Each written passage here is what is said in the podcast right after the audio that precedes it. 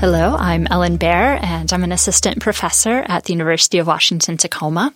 And I would like to tell you a little bit about what Edgar Allan Poe has to do with English ivy.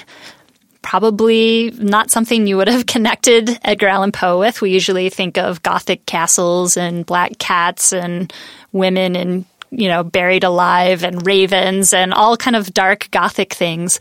But Poe actually wrote a series of landscape tales that are focused on the American landscape and a popular phenomenon at the time called landscape gardening, which he actually knew quite a bit about and was well read in that.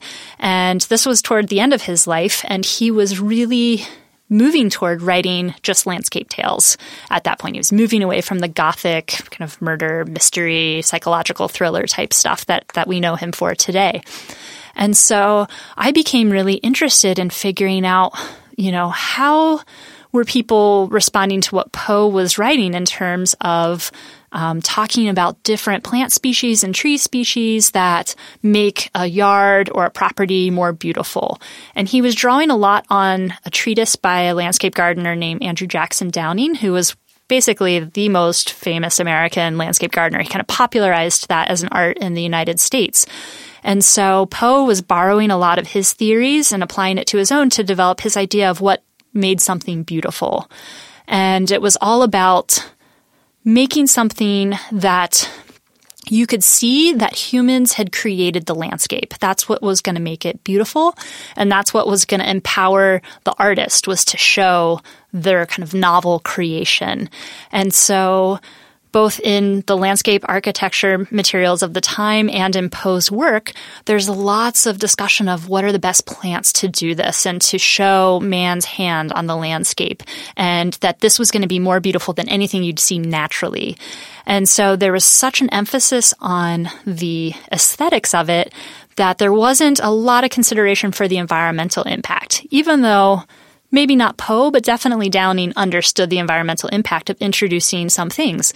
For example, English ivy. Uh, the other example I look at a lot is turf grass, right? We have uh, pretty much everyone who has a yard has turf grass and probably much to your you know dismay you probably have english ivy too and the thing is is that these were um, brought to the United States.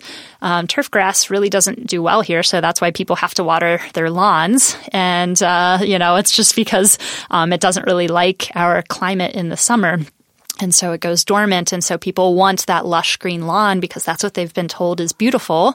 And a dry, you know, brown, dead lawn is not. And so we're using resources to keep that turf grass alive. Um, even, you know, if we're having, you know, drought like conditions, people are still watering their lawns, all driven by the fact that we've been, you know, conditioned to think that that's what's beautiful, right? Even if um, environmentally could have negative consequences.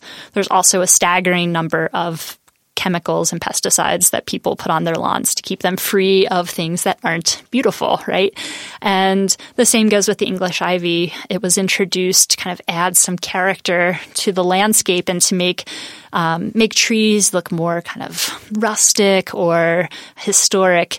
And it just spread like crazy. And so now it chokes out a lot of our trees in the Northwest. And it's become a problem where we have, you know, forests that are getting overrun with ivy and it's, it's slowly killing the trees. And again, it was introduced because somebody thought aesthetically it would look nice. And so my project kind of looks at how literary texts influence our aesthetic tastes and choices and how those choices then have a larger environmental impact that we should we should take into consideration when we're making choices about what to invite into our landscapes.